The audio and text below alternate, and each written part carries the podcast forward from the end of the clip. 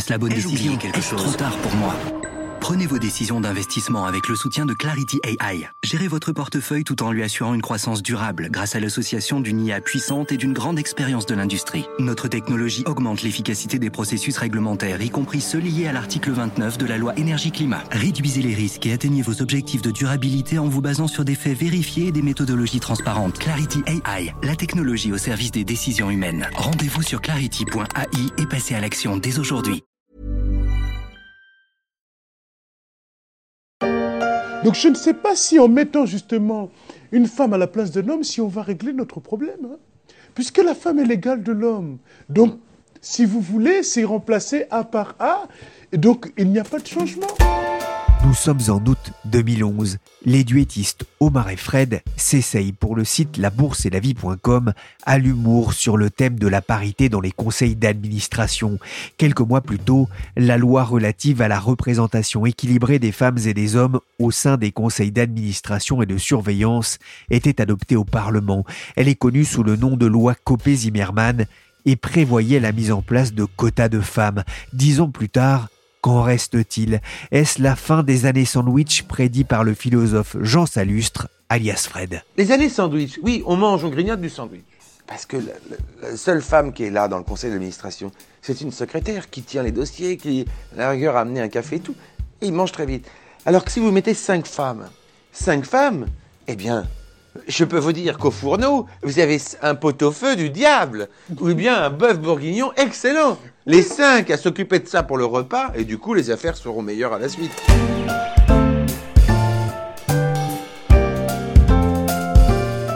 Je suis Pierrick Fay, vous écoutez La Story, le podcast d'actualité des échos, et on va s'intéresser à cette loi qui a changé la face des conseils d'administration, mais pas forcément encore la place des femmes dans l'entreprise. Pierre, bonjour. Bonjour. Cette semaine, la loi ayant pour but de féminiser euh, les conseils d'administration des entreprises de plus de 250 salariés en imposant un quota minimum de 40% en fait ces 10 ans. Et alors, 10 ans plus tard, le bilan est positif. Le bilan est positif. C'est le constat de BFM TV, mais aussi du ministère du Travail, de l'Emploi et de l'Insertion. La loi Copé-Zimmermann a permis de franchir une étape décisive dans le combat pour l'égalité femmes-hommes et a fait sauter des verrous culturels et idéologiques. Grâce à cette loi, la France est sur la première place européenne en matière de féminisation des conseils d'administration de ces grandes entreprises. C'est féliciter le ministère. Une première étape a donc été franchie pour une plus grande équité entre les hommes et les femmes dans le monde de l'entreprise, même s'il reste du chemin à accomplir. J'ai retrouvé sur Internet une interview réalisée il y a dix ans par Jean-François Copé, député et secrétaire général de l'UMP. Il répondait au site Au Féminin et expliquait ce qui avait motivé son engagement en faveur de cette loi. Euh, beaucoup de ces femmes n'ont pas la possibilité d'avancer aussi vite que les hommes dans leur carrière à compétences égales. Il y a une espèce de plafond de verre sur la tête. Et j'ai pensé que faire Que- du conseil d'administration le lieu premier dans lequel des femmes qui jusqu'à présent n'imaginaient même pas de pouvoir être se retrouvent par l'obligation légale, c'était une manière pour elles de, de travailler au sein des conseils la question de l'égalité salariale entre les hommes et les femmes, qui est un scandale total. Et puis de, deuxièmement, de permettre à des jeunes femmes, jeunes ou moins jeunes d'ailleurs, par l'expérience qu'elles ont, beaucoup d'entre elles ont travaillé à l'étranger, ont travaillé en entreprise, d'apporter leur expérience dans ces conseils. à la tête et non plus à la racine. instaurer des quotas de femmes dans les conseils d'administration pour réduire l'inégalité de traitement salarial entre les hommes et les femmes dans l'entreprise. C'était l'idée sous-jacente de la loi Copé-Zimmermann. Qu'en est-il dix ans après? Pour faire le point sur ce sujet, j'ai appelé Laurence Boisseau, spécialiste aux échos des questions de gouvernance. Je lui ai d'abord demandé pourquoi la France avait eu besoin de mettre en place des quotas de femmes dans les conseils d'administration? Parce que la place accordée aux femmes dans les instances dirigeantes des entreprises ne correspondait pas du tout au rôle qu'elles occupaient alors dans l'économie. En 2009, par exemple, euh, dans les effectifs des entreprises du CAC 40, elles représentaient 35%. Dans l'encadrement, ce chiffre tombait à 26% et dans les conseils d'administration à 8,5%. Il y avait même 58% des sociétés du CAC 40 qui ne comportaient aucune femme dans les conseils. Et surtout, ces chiffres ne progressaient pas ou très très peu. Alors, il existait bien quelques cas particuliers de réussite, Laurence Parisot qui était à la tête du MEDEF, ou encore Nicole Nota qui avait été élue secrétaire générale de la CFDT, Anne Lauvergeon qui était PDG d'Areva. Mais les exemples étaient beaucoup trop exceptionnels pour que ce soit satisfaisant. Marie-Jo Zimmermann, qui était députée alors, avec Jean-François Copé, président du groupe UMP à l'Assemblée nationale, ont décidé de s'attaquer à ce problème et ils ont ciblé le conseil d'administration. Pourquoi le conseil d'administration? Parce que c'est le cœur battant de l'entreprise, le point névralgique où les grandes orientations sont prises. La France était en retard sur les autres grandes nations capitalistes? Eh bien non, pas du tout. La France, elle était comme beaucoup d'autres pays où il y avait environ 10% de femmes dans les conseils d'administration. C'était le cas en Allemagne, c'était le cas aux Pays-Bas, c'était le cas au Royaume-Uni. Dans les pays d'Europe du Nord, à l'époque, c'était un peu mieux. En Suède et en Finlande, surtout. Et puis, il y avait un pays qui se distinguait des autres, c'était la Norvège, où les femmes occupaient 41% des sièges dans les conseils. Et pourquoi? Parce qu'il y avait des quotas depuis 2003. Dix ans après, est-ce que cette loi a été efficace?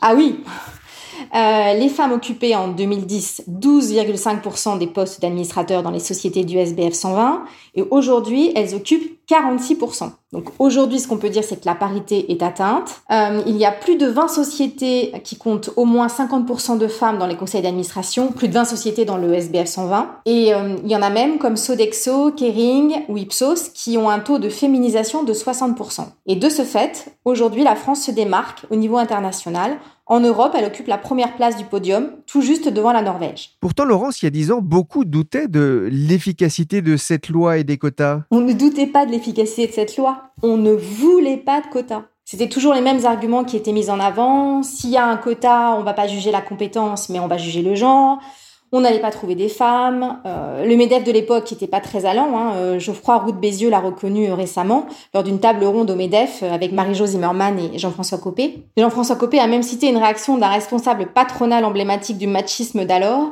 Nous allons avoir un problème de stock et un problème de flux. Bref, c'était une autre époque. La difficulté, ça a été notamment de trouver des candidates à ces postes? Alors oui et non. En fait, il a fallu trouver quand même euh, environ 200 femmes. La tâche a été pas si aisée que ça pour les chasseurs de tête, mais au final, ils y sont arrivés. Au départ, euh, c'était les usuels suspects comme euh, Patricia Barbizet, Colette Lévinaire, Véronique Morali, Anne Lauvergeon. Et puis après, ça s'est étendu. Il y avait deux seuils en fait. Il y avait un premier seuil en 2014 à 20% et il avait déjà été dépassé en 2014. Et il y a eu donc le deuxième seuil, euh, l'objectif de 40% de femmes en 2017 et il a été atteint sans difficulté. Il avait même été dépassé d'ailleurs. Donc au départ, les femmes ont cumulé et puis après, bon, elles ont toujours un petit peu cumulé, mais, mais le, le vivier était bien là. Mais au-delà des conseils d'administration qui ont de l'importance, la question porte aussi aujourd'hui sur la place des femmes dans les instances dirigeantes des entreprises, au-delà des postes de DRH ou de responsables des pratiques RSE qui leur sont souvent dévolus.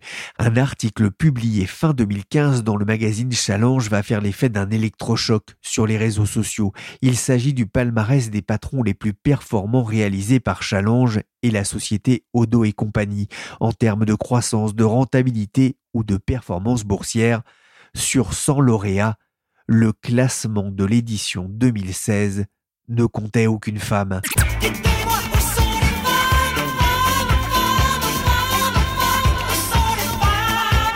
Laurence, il y a toujours un plafond de verre pour les femmes en entreprise? Oui, les femmes restent encore aux, portes du vrai pouvoir économique. Les comités exécutifs ou les comités de direction sont encore largement composés d'hommes. Les femmes ne représentent que 22% des effectifs euh, des comités exécutifs au sein du SBF 120 et contre 7% en 2009. Donc c'est mieux, mais on est encore qu'à 22%. On a une seule femme qui dirige un groupe du CAC 40, c'est Catherine McGregor chez Engie. Et dans le SBF 120, elles sont à peine 10 à la tête d'une entreprise. Mais seules 3 concentrent tous les pouvoirs. Christelle Boriez, qui est PDG d'Eramet, Marie Cheval, qui est PDG de Carmilla, et Stéphane Palaise, à la Française des Jeux. Nous avons la réalité d'une situation qui ne s'améliore pas assez vite, ni sur l'égalité salariale, ni sur les postes de direction. Euh, vous avez rappelé euh, le chiffre euh, des COMEX. Il ne faut pas que les conseils d'administration soient l'arbre qui cache la forêt. Si on a réussi sur les CA mais que euh, dans les COMEX, euh, on se retrouve toujours avec 17% de femmes, euh, franchement, on n'a pas avancé. On vient d'entendre le constat du ministre de l'économie Bruno Le Maire lors d'une audition à l'Assemblée nationale dans le cadre d'une mission d'information sur l'égalité économique et professionnelle. Avec d'autres mots, Elisabeth Moreno, ministre déléguée auprès du Premier ministre chargée de l'égalité entre les hommes et les femmes, de la diversité et de l'égalité des chances, avait dressé un constat identique lors de sa conférence de presse de vœux début 2021. Permettez-moi de déplorer que le CAC 40 reste un club de mecs en costume gris. Elle rappelait plus largement que le combat pour l'égalité entre les femmes et les hommes était un combat de longue haleine, Pourtant, Laurence, rien ne montre qu'elles sont moins performantes que les hommes. Alors non, il y a même des études qui ont été faites et qui montrent que les, entreprises qui sont plus féminisées ont de meilleures performances. Euh, il y a des études qui ont été faites notamment par un professeur euh, à l'université de Genève qui s'appelle Michel Ferrari et il a, hum, il s'est basé sur les entreprises du CAC 40 sur une période 2002-2006 et il montre que les, les entreprises qui ont plus de 35% de femmes dans leur encadrement ont connu en moyenne une croissance de 23,5% de leur chiffre d'affaires. Et les entreprises qui ont moins de 35% de femmes dans leur encadrement, elles ont connu une hausse de leur chiffre d'affaires limitée à 14,5%. On a à peu près des chiffres euh, avec un écart comparable pour la rentabilité avec les, les entreprises qui sont dont l'encadrement est plus féminisé et les entreprises dont l'encadrement est moins féminisé. Et idem pour la productivité. Donc ça montre bien que les entreprises où il y a plus de femmes sont plus performantes. Laurence, sur quoi travaille le gouvernement pour y remédier? Ah, Le gouvernement, il a l'air euh, assez motivé. Hein. Il veut aller plus loin. Il veut recourir à des quotas à nouveau, mais cette fois-ci pas dans les conseils d'administration, dans les instances dirigeantes. Alors Bruno Le Maire a été assez clair.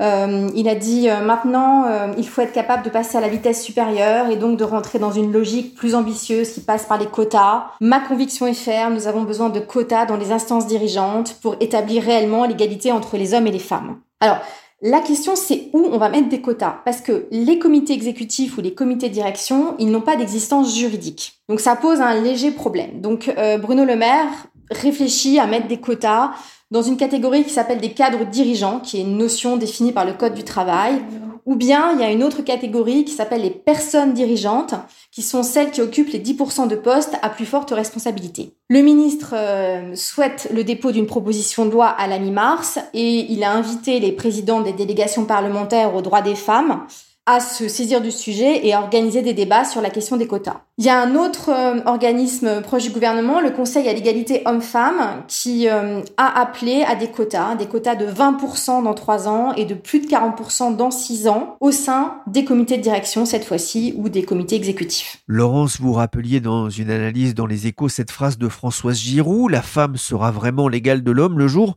où à un poste important on désignera une femme incompétente, c'était en 1980 dans une interview au Monde. Laurence, on a compris le rôle des quotas pour faire avancer les choses. Il y aura des sanctions euh, pour les entreprises qui ne respecteraient pas les quotas? Alors, il y a des sanctions dans la loi Copé-Zimmermann, il, y a des sanctions prévues, oui. Euh, les jetons de présence ne sont pas versés aux administrateurs si les 40% de femmes euh, ne sont pas, ne sont pas dans les conseils. Et tout administrateur nouvellement nommé après 2017, puisque c'était l'échéance de la loi, voit son élection annulée. Quelle est la position du, patronat sur ce sujet? Alors le patronat, il a beaucoup évolué. Je crois qu'il a compris qu'en fait, il n'échapperait pas au quota.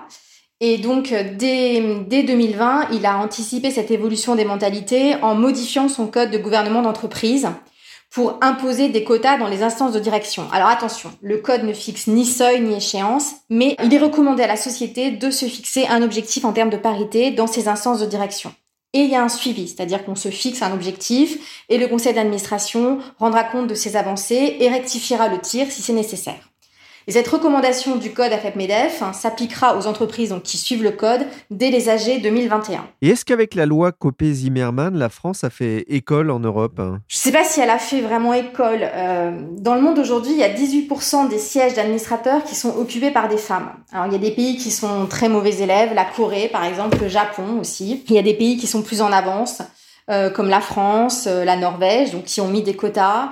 Euh, l'Italie.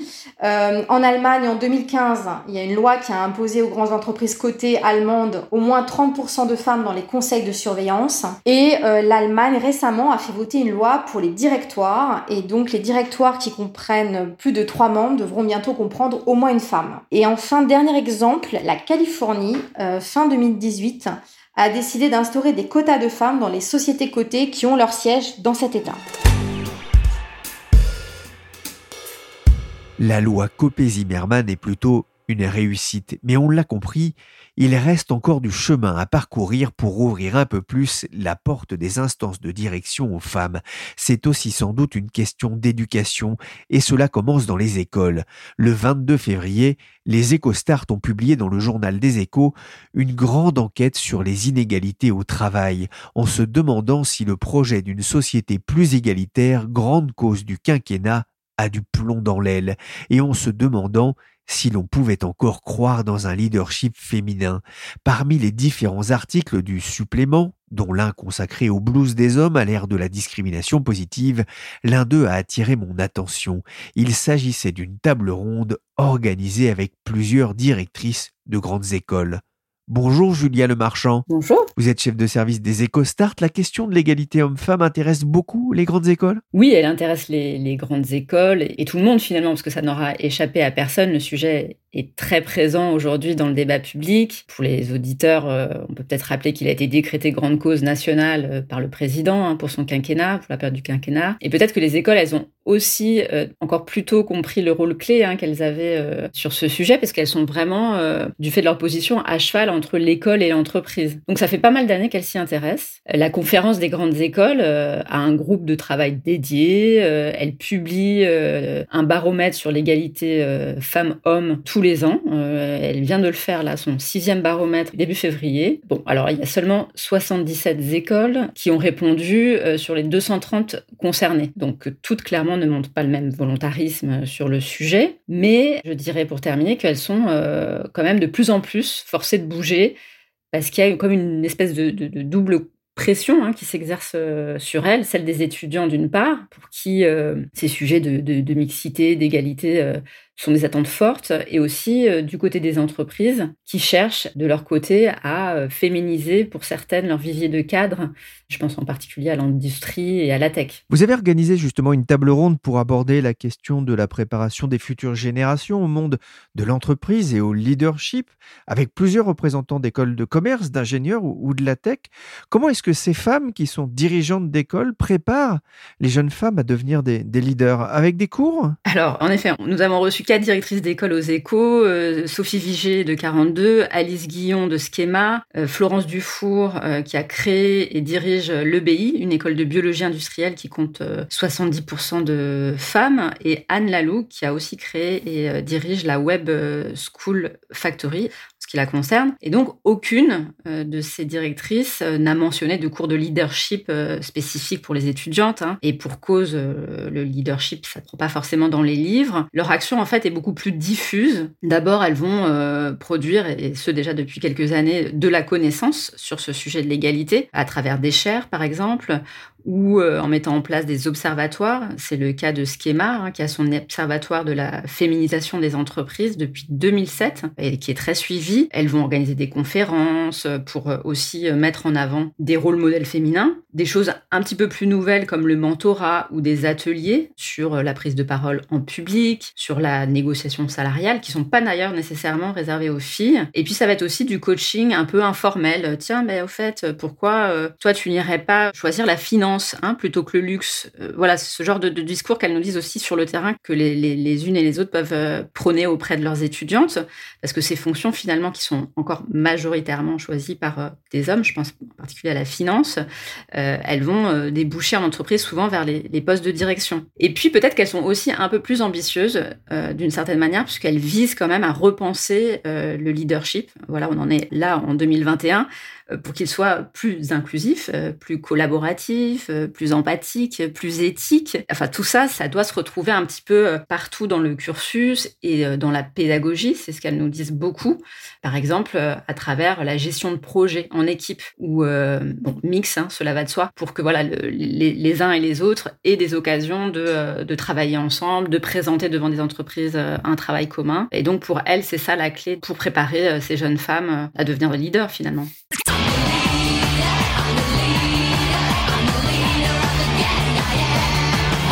J'en parlais tout à l'heure avec Laurence Boisseau. La loi Copé-Zimmermann a rempli son rôle pour les conseils d'administration. Julia, vous les avez sondés sur la question des quotas. Qu'est-ce qu'elles en pensent? Alors, c'est une question que nous leur avons évidemment posées et qui les a un peu mises euh, mal à l'aise au départ. Les quotas, bien sûr, elles réalisent que ce n'est pas, euh, enfin elles réalisent, elles savent hein, que ce n'est pas la solution idéale, que ça peut jeter un discrédit euh, sur les compétences des femmes. Hein. Cette question, elles le savent, elles par expérience, n'est pas du tout évident à gérer, en particulier au moment de la prise de fonction. Mais quelque part, elles se rendent à l'évidence. Hein, c'est la méthode la plus efficace, et donc c'est pour cette raison-là en particulier qu'elles s'y montrent favorables mais avec un enthousiasme qui est pas débordant. Et je me souviens d'une formule euh, de Sophie Vigée, euh, qui est à la tête de 42, qui disait les quotas, c'est souvent un gâchis du présent pour un meilleur lendemain. Donc ça résume vraiment l'état d'esprit. Bon bah il faut y aller, euh, il faut en passer par là. Ça va pas être facile pour les femmes qui vont être ces femmes quotas, mais c'est la seule manière de bouger efficacement et rapidement les lignes. L'enjeu pour ces écoles, je pense notamment dans la tech ou certaines écoles d'ingénieurs, c'est aussi d'attirer des étudiantes pour alimenter là aussi le vivier de futures dirigeantes.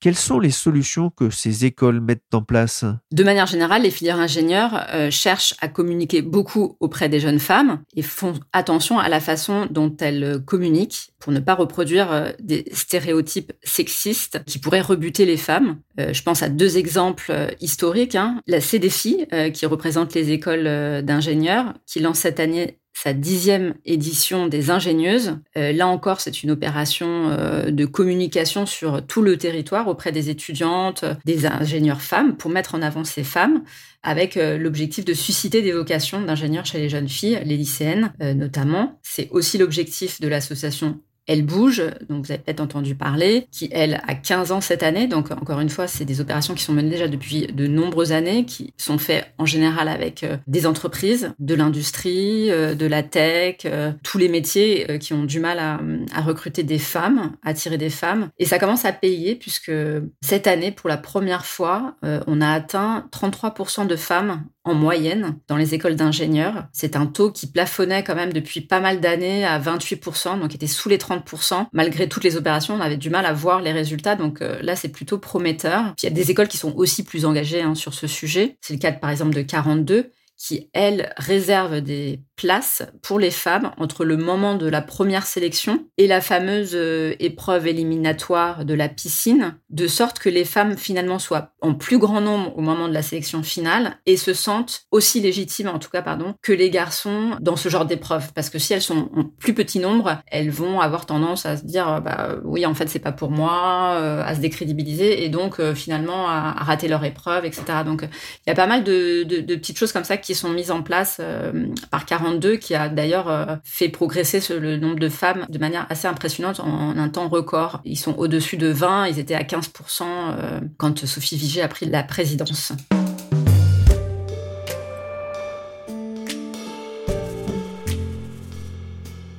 Vous avez tenu cette table ronde avant la publication du, hashtag Sciences Po, hein, les accusations de harcèlement et de violence sexuelle dans, les Sciences Po. Euh, euh, mais cette question, euh, alors au-delà de la violence, mais même du sexisme dans, les écoles, est, est, mieux prise en compte, surtout lorsque la directrice est une femme? Les directrices d'école que nous avons interrogées, en tout cas, ils sont très sensibles. Elles trouvent d'ailleurs rassurant et sain que la parole euh, se libère et disent appliquer une tolérance zéro euh, au moindre incident. Voilà, il y a des actions qui sont menées. Euh, même la directrice de la Web School Factory nous indiquait que si un prof a tenu des propos sexistes, il est renvoyé quasiment sur le champ. Donc vraiment, elles, elles, y sont très sensibles et elles montrent à travers leur action, à travers leur euh, cette politique de tolérance zéro, que voilà, c'est des choses qu'on ne doit pas normaliser, euh, qu'on ne doit pas accepter. Après, le sujet n'est pas très nouveau en fait. Hein. Il y a eu les écoles de code en 2017, puis les écoles de commerce, maintenant les IEP. En fait, ce, sujet du sexisme et du harcèlement est quelque chose voilà qui existe depuis pas mal d'années. La conférence des grandes écoles nous dit que euh, une majorité des écoles ont mis en place des moyens pour lutter contre le harcèlement. Ils disent que deux tiers ont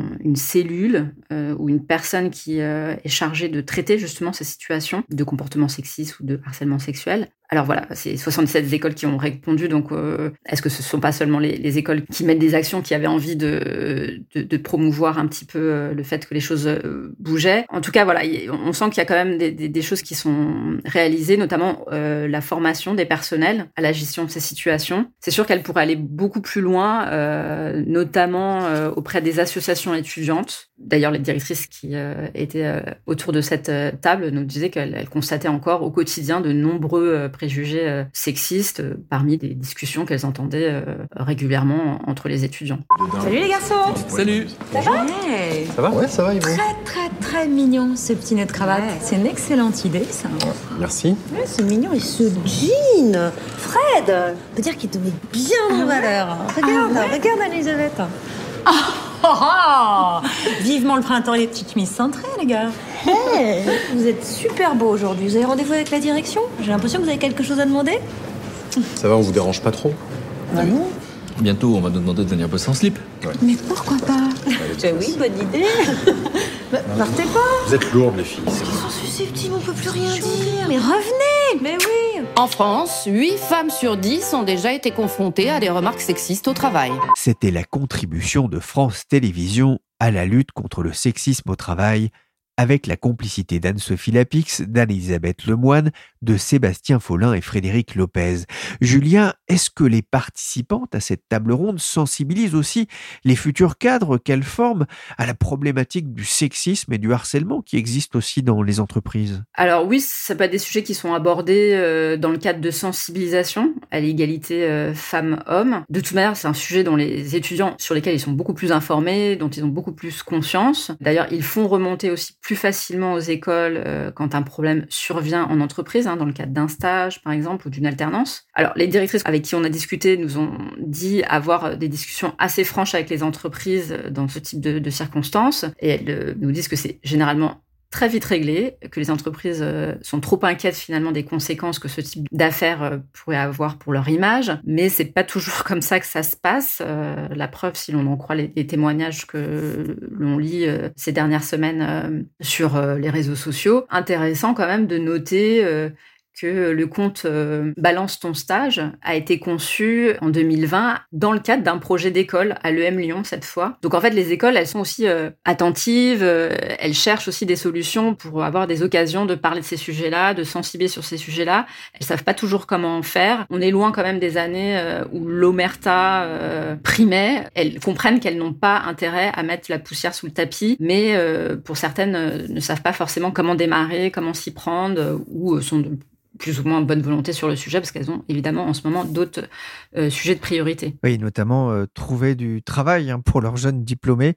On en a parlé également dans la story parce que c'est une cause euh, là aussi nationale hein, de d'aider euh, les jeunes euh, diplômés à arriver enfin sur le marché du travail.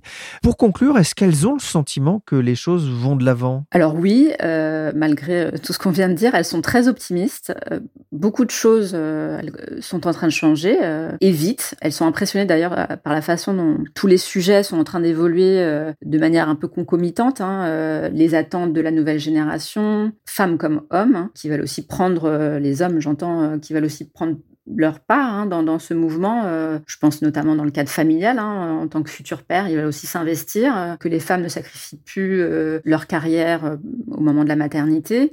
il y a aussi les entreprises qui prennent conscience de pas mal de choses. Les femmes qui s'auto-censurent moins, la parole qui se libère. Les études aussi qui commencent à convaincre sur l'efficacité des, des, équipes mixtes en termes de performance, un leadership renouvelé, plus inclusif. Tout ça, elles ont vraiment l'impression, et c'est le terme qu'elles ont que c'est euh, une tectonique des plaques et que euh, elles sont optimistes sur le, résultat de ces grands bouleversements. Elles, en tout cas, ont confiance sur le fait que euh, les entreprises, la société, les écoles, les étudiants aillent dans le même sens pour une société plus égalitaire, plus mixte, plus respectueuse des femmes.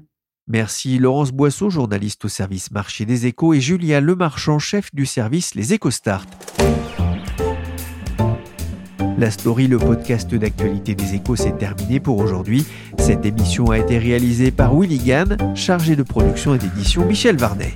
Vous pouvez retrouver la story sur toutes les applications de téléchargement et de streaming de podcasts. N'hésitez pas à vous abonner et à partager vos émissions préférées. Pour l'information en temps réel, rendez-vous sur leséchos.fr.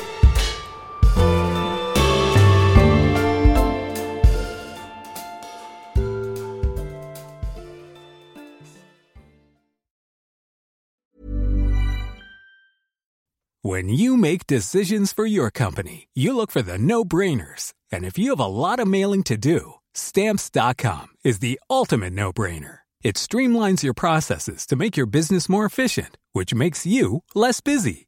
Mail checks, invoices, legal documents, and everything you need to keep your business running with stamps.com. Seamlessly connect with every major marketplace and shopping cart. Schedule package pickups and see your cheapest and fastest shipping options from different carriers. With rates up to 89% off USPS and UPS rates. And with the Stamps.com mobile app, you can take care of mailing and shipping wherever you are. Make the same no-brainer decision as over 1 million other businesses with Stamps.com. Sign up with code PROGRAM for a four-week trial, plus free postage and a free digital scale. No long-term commitments or contracts. That's Stamps.com. Code PROGRAM. When you need mealtime inspiration, it's worth shopping Kroger, where you'll find over 30,000 mouthwatering choices that excite your inner foodie. And no matter what tasty choice you make, you'll enjoy our everyday low prices, plus extra ways to save, like digital coupons worth over $600 each week. You can also save up to $1 off per gallon at the pump with fuel points. More savings and more inspiring flavors make shopping Kroger worth it every time. Kroger, fresh for everyone. Fuel restrictions apply.